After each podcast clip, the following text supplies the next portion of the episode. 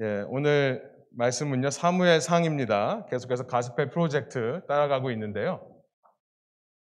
어, 34번째 시간입니다. 사무엘 상 4장을 본문으로 잡았는데 2장부터 4장까지가 오늘 본문입니다. 저희가 따로 읽는 시간은, 말씀 봉독하는 시간은 생략하고요. 바로 말씀으로 들어갈 텐데, 이가봇이라고 하는 제목으로 좀 생소한 이름이 있을 거라 생각합니다. 이가봇이라는 제목으로 말씀 나누기 원합니다. 어, 지난 시간 말씀드린 대로 사무엘상은 큰 전환의 시기다, The Great Transition이라고 말씀을 드렸습니다. 사사가 다스리던 시대에서 이제 왕이 다스리는 시대로 대사장에서 선지자로 변하는 시대라고 말씀을 드렸어요. 이 한나와 그가 낳은 이 사무엘, 이 두 존재가 그 어두운 세상에 하나님께 보석과 같은 반짝반짝 빛나는 하나님께 영광이 되는 존재라는 것을 지난 시간 살펴봤습니다. 하나님의 마음을 알아주는 사람들이다. 사무엘상 2장 26절에 가보니까요. 이 아이 사무엘이 점점 자라면서 여호와와 사람들에게 은총을 더욱 받더라. 꼭 예수님의 성장 이야기와 아주 똑같은 표현입니다. 사무엘이 자라매 하나님과 사람들에게 점점 더 사랑을 받아가더라. 이렇게 묘사하고 있습니다. 그런데 이 전환의 시기 속에는 이런 한나와 사무엘의 모습과 정반대되는 여인과 아들의 이야기가 함께 등장합니다. 당시 제사장이던 엘리와 또 그의 두 아들인 홈니와 비느하스 어, 이 사람들도 한나와 사무엘과 좀 대조되어서 보여지는데요. 한 여인이 있습니다. 이 엘리의 아들 중에 비느하스라는 사람이 있는데 그의 아내예요. 이름이 등장하진 않지만 그 아내가 된 여인과 아들이 이 사무엘과 한나, 한나와 사무엘과 정면으로 대조되어 보이는 것 같습니다.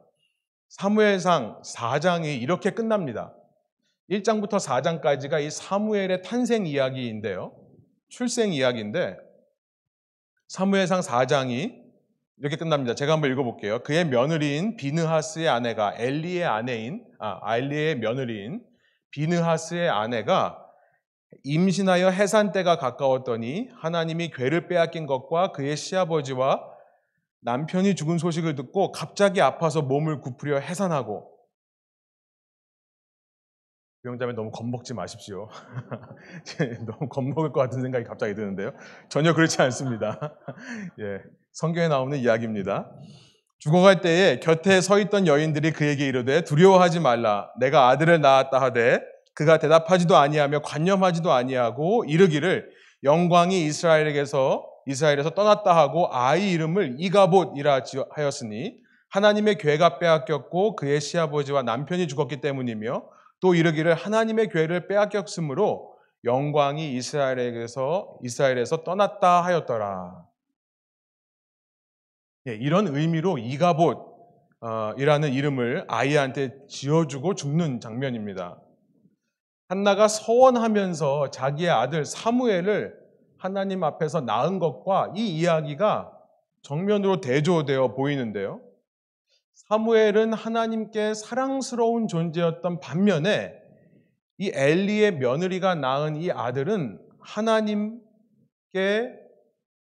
그 이름부터가 실망이 되는 존재.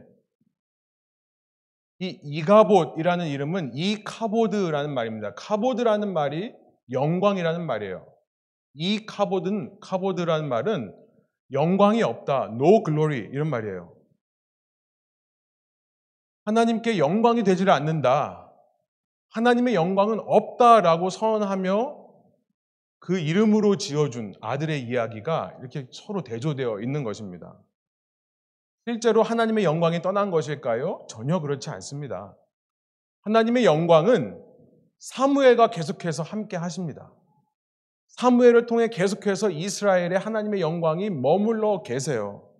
그런데 이 여인은 자기의 시아버지 엘리와 자기의 남편 비느하스가 죽은 것, 게다가 하나님의 언약궤가 블레셋 사람들에게 이방 민족에게 빼앗겼다는 소식을 듣고 나서 하나님을 원망하는 마음 혹은 하나님을 저주하는 마음으로 아, 하나님의 영광이 이제 떠났구나 라면서 이런 이름을 지어준 것입니다. 결코 하나님께서 떠나신 게 아니라 어쩌면 그가 하나님을 떠난 게 아닐까라는 생각이 드는 거예요. 말씀을 시작하면서 우리 성도님들한테 사랑으로 건면드리고 싶습니다. 여러분이 하나님 앞에서 한나와 사무엘처럼 남아있는 한 여러분 삶에 결코 하나님의 영광을 떠나지 않으실 것입니다. 위 사람들을 보면서 너무 실망하거나 위축하지 마세요. 내가 잘 서 있으면 되는 것입니다. 그것이 중요한 거예요. 저는 이 말씀을 보면서 왜 어쩌다가 이런 일이 벌어졌는가? 이렇게 한나와 사무엘의 이야기와는 정반대되는 이야기가 함께 소개되고 있는가? 왜 이 카보드, 영광이 아니다라는 외침을 외치며 이 여인은 죽을 수밖에 없는가?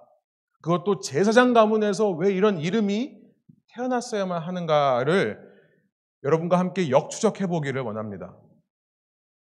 사무엘상 2장으로 한번 가보면요. 12절부터 이런 이야기가 있습니다. 앞부분에 이 한나의 아름다운 기도가 있습니다. 사무엘을 나에게 주시면 내가 하나님께 이 아이를 드리겠습니다라는 그 서원으로 기도하였던 한나에게 하나님께서 사무엘을 허락해 주시자 한나는 너무나 아름다운 찬양의 기도를 올려드리는데요. 우리가 흔히 한나의 기도라고 불리는 그 말씀이 2장 앞부분에 쭉 있습니다. 그리고 나서 12절에 이렇습니다. 엘리의 아들들은 행실이 나빴다. 그들은 주님을 무시하였다. 여기 나빴다라는 표현이 나오는데 앞서 1장 16절에서도 나왔던 똑같은 표현입니다. 이 엘리가 기도를 하는데 소리를 내지 않고 웅얼웅얼거리는 한나를 보면서 너 술 취한 거 아니냐? 좀 술좀 끊어라. 라고 얘기하니까 한나가 자신을 변명하면서 뭐라고 했습니까? 주의 여종이 그렇게 나쁜 여자가 아닙니다. 라고 변명을 해요. 그때 썼던 표현이 바로 나쁘다는 표현이 똑같이 등장합니다.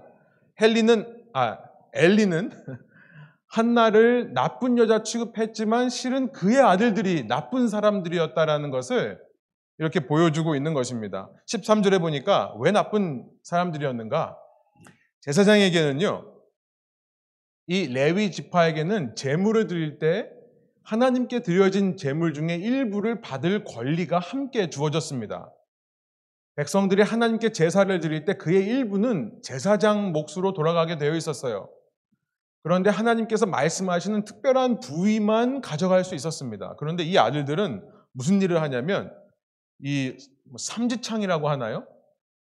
자기가 무슨 그 포세이돈도 아닌데 삼지창을 들고 와서 그 재물을 드리고 난 부분을 이제 나누기 위해 고기를 삶는 그 솥에다가 그냥 찔러 넣는 겁니다. 14절에 보시면 그 갈고리를 찔러 넣어서 걸려 나오는 것은 모두 자기 몫으로 가져갔다 이렇게 돼 있어요. 15절 16절에 보면 고기 중에서도 기름기가 많이 있는 부분, 여러분 그 우리는 마블링이라고 얘기를 하죠. 이 기름기가 있는 부분이 사실은 고급 부위입니다. 그런데 하나님께서 뭐라고 말씀하시냐면 어떤 동물을 드리건 간에 기름진 부분은 내 것이다. 기름기는 무조건 다 하나님께 태워 드려야 된다라고 말씀을 하셨어요. 그런데도 불구하고 이 아들들은요, 기름기 있는 부분만 달라라고 요청을 하는 겁니다. 16절. 대물을 바치는 사람이 그 종에게 먼저 기름을 태우도록 되어 있으니 그렇게 하고 난 다음에 원하는 것을 가져가시오라고 말하면 이스라엘 백성 중에 하나님의 법을 아는 사람들이 있었어요. 그래서 아, 이건 아니지 않습니까? 라고 말을 하면 그는 이 엘리의 아들들은 아니요, 당장 내놓으시오. 그렇지 않으면 강제로라도 가져가겠소 하고 대답하였다. 엘리의 아들들은 주님께서 보시는 앞에서 이렇듯 심하게 죄를 저질렀다. 그들은 주님께 바치는 제물을 이처럼 함부로 대하였다 이렇게 말씀하고 있어요. 이 제사장이라는 직분이 권력이 되어버린 자들이라는 것을 알게 됩니다. 이들은 심지어 이 후에 읽어보면요. 심지어 22절에 가보면 성막에서 수종드는 여종들과 동침하기까지 했다라고 밝히고 있습니다. 이쯤 되면 질문하지 않을 수 없을 것 같습니다. 하나님은 왜 이들을 심판하지 않으시나요? 아니, 하나님께서 살아계시다면 이 제사장들로 인해 백성의 제사가 이렇게 방해를 받는데도 하나님은 왜 가만히 계시죠? 라는 질문이 나올 수밖에 없습니다. 오늘날 뉴스에도 보면 세상에 각종 권력을 가진 사람들의 비리와 의혹들이 쏟아져, 쏟아져서 나옵니다. 그중 정말 놀라운 것은 성직자들과 목사들의 비리예요. 목회자의 자질이나 성품 문제가 아닙니다. 때로는 이단을 넘어서서 목사라고는 하지만 적그리스도 같아요. 저도 목사지만 정말 여러분 죄송한 말씀을 드립니다. 정말 할 말이 없어요. 하나님의 이름을 가지고 정말 이 순진한 성도들을 선동해서 자기 욕심을 위해 사람들의 주머니를 탐하고 각종 비리를 저지르는 목사들의 이야기가 뉴스를 덮을 때마다 참 부끄럽습니다. 하나님을 섬기는 사람들이 하나님의 영광을 떠나 살고 오히려 하나님의 영광을 가리우는 일을 하고 있는데 하나님은 왜 도대체 침묵하실까요? 참 이해가 안 되는 부분입니다. 엘리는 이런 아들들의 만행에 대해서 늦게서야 듣습니다. 나이가 이제 오래되어서야 이제서야 아들의 이야기들을 들었나 봐요. 22절에 보니까 엘리는 매우 늙었다. 그는 자기 아들들이 모든 이스라엘 사람들에게 저지른 온갖 잘못을 상세하게 들었고 회막 어귀에서 일하는 여인들과 동침하기까지 한다는 동침까지 한다는 소문을 들었다. 그래서 23절에 기가 막힌 말을 하는데요. 표현을 하는데 그래서 그들을 타일렀다 이래요. 타일렀다. 타이른다고 될까요? 세상에서 유일하게 이들을 막을 수 있는 존재, 세상에서 유일하게 이들을 혼내고 이들로부터 제사장직을 박탈할 수 있는 유일한 존재가 엘리뿐인데 말해서 됩니까? 말만 해서 되나요? 더 이상 악을 하지 못하도록 막아야죠. 그런데 그는요, 이 말로 혼내면서 이렇게 말을 합니다. 25절이에요. 사람끼리 죄를 지으면 하나님이 중재하여 주시겠지만 사람이 주님께 죄를 지으면 누가 변호하여 주겠느냐? 여러분, 이 말이 맞습니다. 맞는 말이에요. 사람끼리 죄를 지으면요. 하나님이 중재해 주실 수 있어요. 서로 그 죄를 잘못을 시인하고 서로를 용서를 하면 하나님도 용서해 주시겠다라고 분명히 말씀하셨어요. 여러분, 사람에게 지은 죄는 그 사람에게만 지은 죄가 아니라 그 사람을 지으신 하나님께도 죄를 짓는 겁니다. 왜냐하면 그 사람이 아무리 나와 맞지 않고 아무리 나와 다른 사람이라 하더라도 하나님의 형상으로 창조된 사람이기 때문에 그래요. 우리들끼리 서로 다투다가 문제가 있다가 서로가 서로를 그냥 용서하고 이렇게 이해해 주면 하나님께서 당신이 받은 모든 이 모욕과 수치를 용서해 주신다는 거예요. 마태복음 18장에 보면 그래서 이렇게 말씀하십니다. 너희가 무엇이든지 땅에서 풀면 하늘에서도 풀리리라. 용서를 가리켜서 말씀하시면서 예수님이 그 말씀을 하신 거예요. 그런데 사람을 중재해 주시는 그 하나님을 향해 죄를 지으면 도대체 누가 이 사람을 변호해 줄 수 있겠습니까? 누가 이 사람을 중재해 줄 수 있겠습니까? 지금 그 말씀을 엘리의 입에서 하고 있는 겁니다. 그러면 어떻게 해야 될까요? 하나님을 향해 지은 죄에 대해서는 어떻게 해야 될까요? 영원히 용서를 못 받나요? 아니요. 우리에게는 용서받을 수 있는 유일한 길이 있습니다. 뭐죠? 회개하는 거예요. 회개하는 겁니다. 하나님이 우리에게 원하시는 건 너무 단순해요. 그 잘못된 마음을 끝까지 정당화하거나 굳은 마음으로 지켜내지 말고 그냥 내 앞에 와서 회개하면 돼 라고 말씀을 하시는 거예요. 주님께 죄를 지으면 오직 회개하는 방법만이 답입니다. 그러나 엘리는 아들들에게 회개하라고까지 하지 않습니다.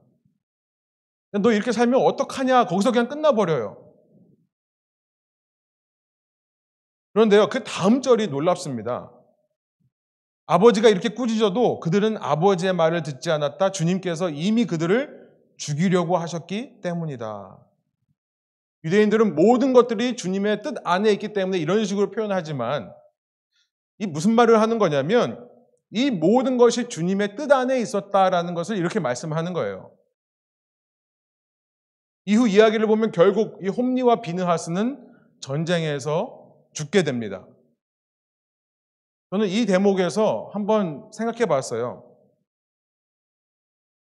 아까 제가 했던 질문, 하나님께서는 왜 도대체 이런 악인들을 그냥 두실까? 사람들의 잘못을 왜 그때그때 바로 잡지, 않, 잡, 잡지 않으시고 이렇게 그냥 내버려 두실까?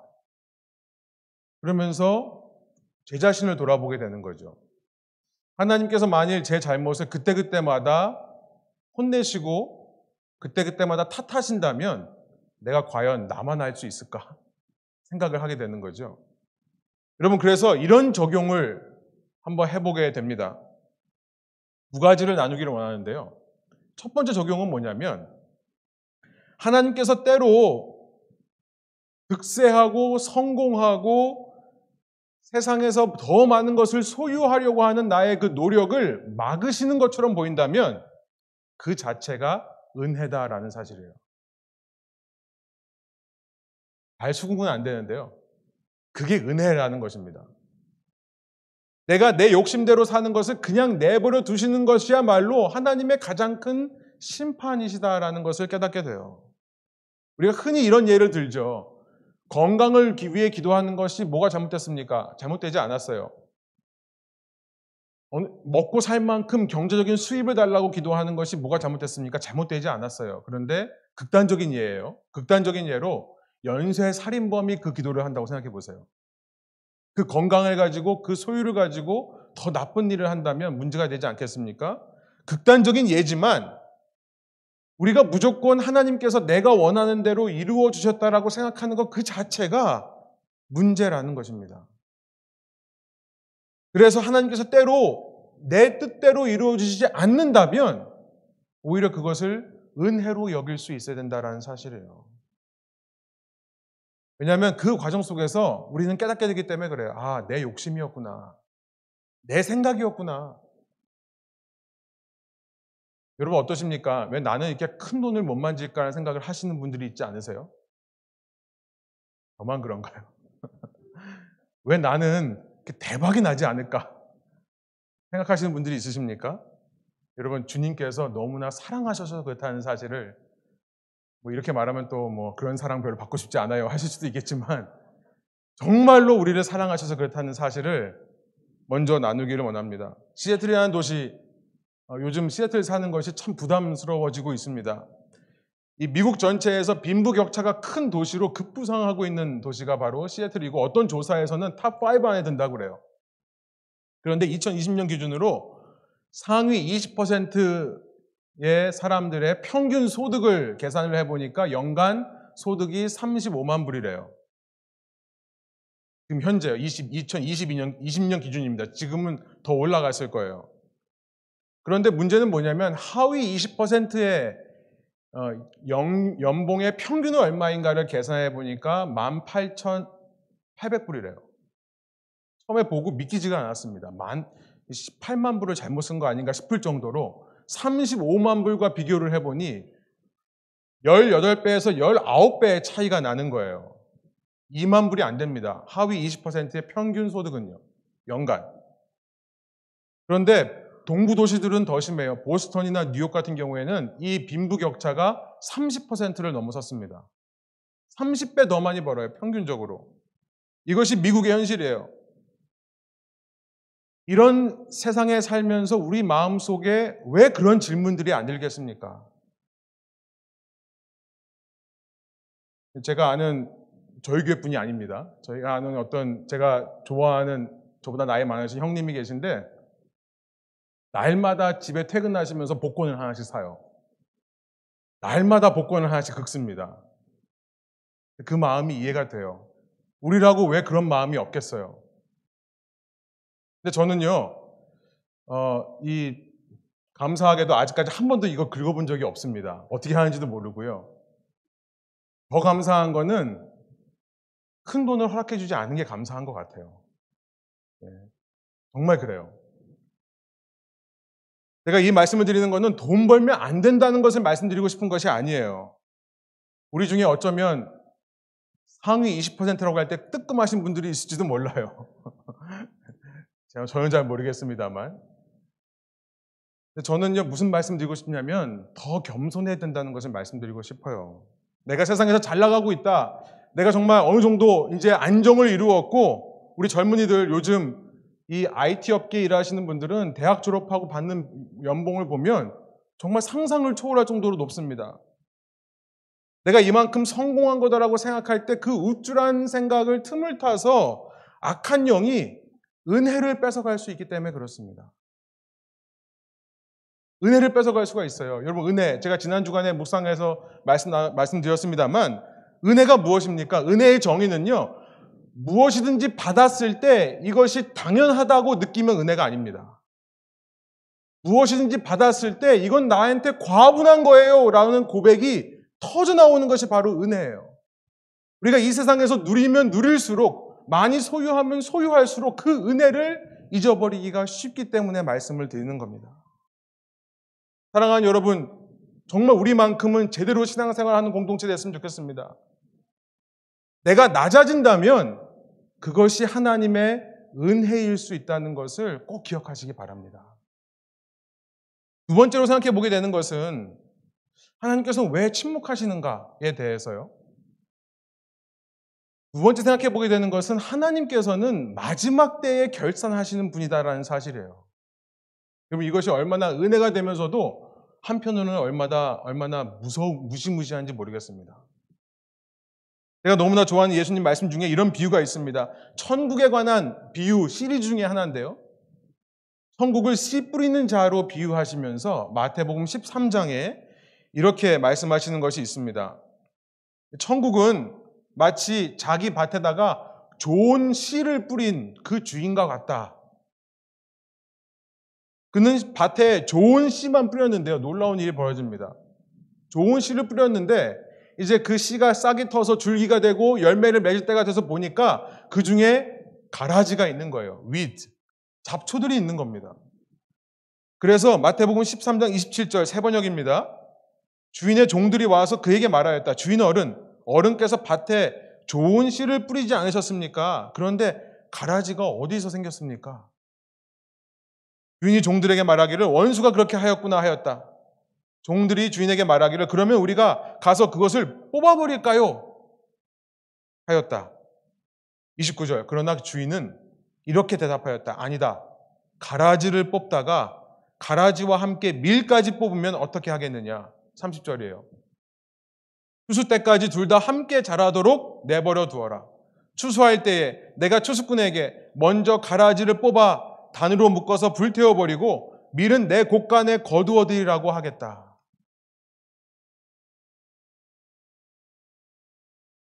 이 가라지를 뽑으려고 하는 실수를 얼마나 많이 하는지 모르겠습니다. 그런데 저는 이렇게 적용을 해봐요. 살면서 억울한 일을 당할 때 저는 이 말씀을 떠올립니다. 내가 한 노력이라고는 정말 최선으로 좋은 것만 뿌리려고 노력한 것 같은데 사람들이 알아주지 않을 때. 여러분 그럴 때가 있지 않으세요? 이 열매가 주렁주렁 맺혀가야 될 것 같은데 자꾸 열매가 줄어들고 그 자리에 가라지들이 생기는 것을 볼 때, 우리 주인은요, 놀랍게도 추수 때까지 그냥 두어라 라고 말씀하시는 분이라는 거예요. 여러분, 이런 적용을 저는 해봐요. 진실은 언젠가는 드러납니다. 내가 드러나려고, 드러내려고 노력하지 않아도 내 진심은 누군가에게 통하게 되어 있고요. 진실은 알려지게 되어 있는 거예요. 그 주인의 종으로서 우리가 할 일은 자꾸 잡초를 보고 빼내려고 하는 일이 아니라 오직 좋은 씨를 뿌리려는 것만이 필요한 것입니다. 자꾸 가라지에 집착하지 않아야 된다는 거예요. 나의 실수와 나의 실패에만 집착하는 것이 아니라는 거예요. 하나님께서는 그러나 반드시 끝에 심판하실 겁니다. 그때 그가 그의 전능하신 능력으로 이 뒤섞여 있는 알곡과 가라지가 열매와 잡초들이 뒤섞여 있는 이 밭에서 그의 전능하신 능력으로 알곡과 가라지를 분리해 내실 거예요. 왜 악인들이 득세하는 세상에서 살게 내두시는, 냅두시는가, 내버려 두시는가, 우리가 궁금해 하지만 우리는 그럴수록 악인을 보는 게 아니라요. 그러면서 자꾸 악인들을 보면서 그렇게 살면 안 된다고 얘기하면서 은근히 부러워하고 닮아갈 게 아니라 여러분, 악은 절대로 악으로 이길 수 없습니다. 우리가 할 것은 뭐냐면 좋은 씨를 뿌리려고 노력하는 것 뿐이라는 거예요. 말씀대로 살려고 순종하고 노력하는 길밖에 없다는 것입니다. 남들이 어떻게 사는가 너무 집중해서 보지 마세요. 내가 그렇게 살고 있는가? 내가 오늘 나에게 주신 말씀의 이 좋은 씨앗을 내가 먹고 다른 사람에게 뿌리며 살고 있는가를 점검해 보시면 된다는 겁니다. 그 외의 것은 주님께서 주님의 마지막 때에 심판하실 것을 믿고 맡기는 것입니다. 저는 이런 생각을 해봅니다. 여러분, 내가 어떤 악을 저질렀는데요. 이제 우리가 다윗의 이야기를 살펴보겠습니다만, 제가 다윗이라면 어떨까? 저의 실수와 저의 악행이 이 성경책에 기록이 돼가지고 전 세계 모든 인류 수많은 세대에 걸쳐서 나의 실수와 악행을 사람들이 읽고 묵상하고 있다면 어떤 마음일까? 제가 이렇게 멀쩡해 보이지만요, 제 속에 얼마나 많은 죄가 있겠습니까, 여러분, 그죠?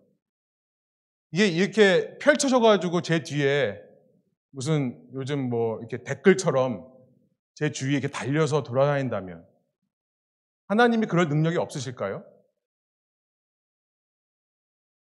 여러분, 만일 저는 이런 생각을 해봐요. 드러나지 않는 것도 은혜지만 내가 저지른 것에 대해서 내가 살아생전에 그 죄에 대한 값을 받는다면 그것이 은혜다. 그 자체가 은혜입니다. 끝까지 대가를 치르지 않고 죽는 것이야말로 어떻게 보면 굉장히 무서운 거예요. 하나님의 심판에 떨어질 일입니다. 내가 살아있는 동안 그 죄에 대한 대가를 받는다면 그 죄가 알려져서 내가 그거에 대해서 비난을 받고 잘못했다고 지적을 받는다면 그러면 저에게 기회가 생깁니다. 이 마음을 돌이킬 수 있는, 회개할 수 있는 기회가 생기는 거예요. 그러나 만일 끝까지 대가를 치르지 않고 죽는 사람들을 본다면 여러분, 우리는요, 그 죽음 이후에 천국과 지옥이 있다는 것을 믿어야 됩니다. 여러분, 지옥이라는 단어 얼마나 오랜만에 들어보셨습니까? 저도 설교하면서 이 지옥이라는 말을 얼마나 오랜만에 설교하는지 모르겠어요. 그러나 여러분, 믿는 사람들은요, 이 세상에서의 삶이 다가 아닙니다. 이 삶이 끝날 때에는 하나님께서 알곡과 가라지를 분리하시고 천국과 지옥으로 나누실 것을 믿기에 오늘 하루를 참아낼 수 있는 겁니다. 오늘 하루를 버텨낼 수 있는 거예요.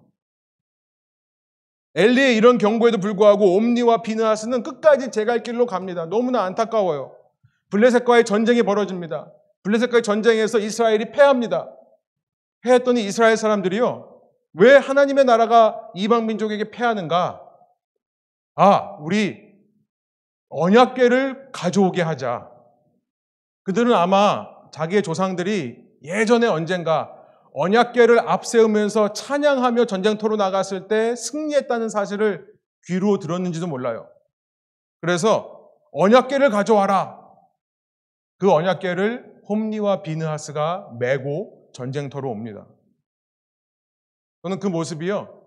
그들 신앙에 이 하나님을 자기의 욕심을 이루기 위한 도구로 활용하는 그렇게 삼지창으로 자기가 원하던 것을 찔러내던 그 사람들이 정말 내 뜻대로 하나님을 조종할 수 있다라고 하는 그 기복신앙, 그 무속신앙의 절정을 보여주는 그림이라고 생각합니다.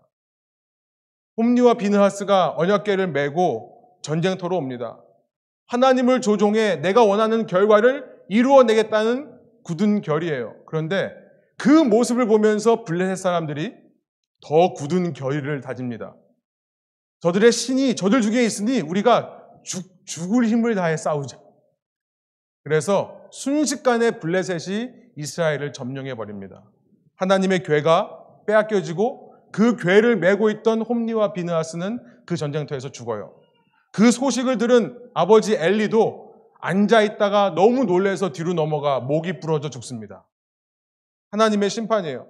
그런데 그 하나님의 심판의 소식을 들은 이 여인이 엘리의 며느리 비느하스의 아내가 죽으면서 이가봇이라고 외치며 죽은 거예요. No glory. 하나님의 영광이 없다. 하나님의 영광이 나에게서 떠났다. 내가 하나님을 떠났다는 사실을 인식하지 못한 채 끝까지 시아버지와 남편의 길을 걸어가는 모습. 지난 시간 나눈 한나와는 정반대의 모습으로 살아가는 것입니다. 똑같이 통곡해야 될 상황에서 한나는 하나님의 마음을 알아서 하나님께 영광이 되었던 반면 이 여인은 끝까지 하나님의 마음을 알지 못하고 하나님이 영광을 떠났다라고 얘기하는 이 어두운 이야기가 지난 시간 나눈 이야기와 짝을 이루고 있는 것입니다. 아니, 이런 현실 앞에서 도리어 깨닫고 이제라도 돌이켜서 주님 앞에 회개하는 것이 주님의 뜻이 아니었을까요? 이미 하나님의 선지자가 2장 마지막에서 말한 대로 그대로 이루어지는 것입니다. 엘리나 그의 아들들이나 그의 아들들의 아내나 모르는 내용이 아니에요. 이미 하나님의 아, 사람이 선지자가 정확하게 이 일이 일어날 것을 예언을 했었습니다. 그런데도 하나님께서 그렇게 살아서 말씀을 이루시는데도 하나님의 영광이 떠났구나라고 외치는 사람. 저희가 요, 욕심을 부렸군요. 저희가 하나님의 뜻과 반대로 걸어갔군요. 회개합니다라고 나오지를 않고 끝까지 자기 자신을 회개하지 않고 굳게 붙들고 있는 사람. 모든 사람에게 닥쳐오는 그 종말이라는 죽음이라는 종말 앞에서 죽음 이후의 심판을 두려워해야 하지 않았을까요? 주님께서 반드시 세마셔서 알곡과 가라지를 나누실 것을. 사랑하는 여러분, 요즘 세상을 보면요. 세상은 정말 더 양극화로 치닫는 것 같습니다. 가진 자는 더 많이 가져서 이전보다 더 떵떵거리고 삽니다. 그런데 그들의 삶의 모습을 보면 늘 불안하고 걱정투성인 것 같아요. 돈도 그렇지만 권력도 점점 더 타락해가는 모습을 보여주고 있습니다. 더 돈과 권력이 흉기로 변하는 것이 아닌가 싶은 세상이에요. 이런 세상 속에서 이전보다 더 많은 것으로 사람들이 우울해하고 있습니다. 더 어두운 삶을 살아가고 있어요. 지난 한 해 동안 수백만 명이 미국에서도 하던 일을 그만두고 자기 인생의 의미를 찾아 나섰다고 하죠. 정신적인 스트레스와 정신적인 질병은 날마다 증가하고 있는 상황입니다. 하나님이 도대체 살아계신다면 왜 이렇게 방관하시는가라는 생각이 들 수밖에 없는 세상이에요. 아니, 정말 하나님께서 살아계시는 게 맞나라고 싶을 정도로 이 세상의 질서도 모두 다 깨져버린 것 같습니다. 그런데 그런 세상 속에서 우리 교우님들만큼은 저와 여러분들만큼은 바른 길을 가시기를 소원합니다. 그게 하나님의 뜻이 아닐까? 헌자는 넘어질까 조심하라. 내가 잘 나가고 성공을 향해 가고 있다면 정말로 내가 더 겸손해질 수 있도록 그래서 하나님의 은혜를 은혜로 날마다 누릴 수 있도록 그 초심으로 돌아가도록 자기 자신을 쳐서 복종하기를 원합니다. 여러분 가운데 나는 선자가 아니라 너무 이미 넘어졌다고 생각하시는 분들이 있다면 정말 사랑하는 마음으로 조심스럽게 여러분에게 권면하고 싶습니다. 여러분의 삶은 이가봇이 아니라 하나님의 영광이 떠난 것이 아니라 오히려 그게 이 세상 속에서 하나님의 은혜가 아닐까요? 하나님이 사랑하셔서 나에게 이런 어려운 일들을 허락하신 것이 아닐까요? 내가 깨닫고 마음을 돌려 회개하는 것이 진정한 답, 문제의 답이 아닐까요? 어떤 경우에도 이 세상이 전부라고 생각하지 마십시오. 이 세상에서는 불의와 악이 득세할 수 있습니다. 알곡과 가라지가 함께 섞여 살 수 있어요. 그러나 하나님은 반드시 마지막 날 심판하실 것입니다. 중요한 것은 오늘 내가 그럼에도 불구하고 어떤 열매를 맺기 위해 씨를 뿌리고 있는가입니다. 어려움과 고난을 당할 때 내게서 영광이 떠났다라고 말, 말하지 마시고 그 생각조차 하지 마시고 바로 그 순간이 하나님께로 돌아가는 길이 될 수 있음을 바로 그 순간이 하나님께 영광을 올려드리는 최고의 예배의 순간이 될 수 있음을 기억하시기 바랍니다. 깨닫고 회개할 기회가 있을 때 그것을 놓치지 않는 저와 여러분 되시기를 소원합니다. 함께 기도하겠습니다. 하나님 이 시간 저희가 말씀을 통하여 살아계신 주님의 음성을 듣기를 소원합니다. 똑같은 절망의 상황 속에서 누구는 하나님의 마음을 알아 하나님이 원하시는 일들을 하며 그것을 소원하며 하나님께 영광을 드렸고 누구는 똑같은 고난의 상황 속에서 세상을 저주하고 하나님을 원망하며 인생을 마감했습니다. 주님, 오늘 저희의 삶을 가만 들여다보면 불만족 투성이입니다.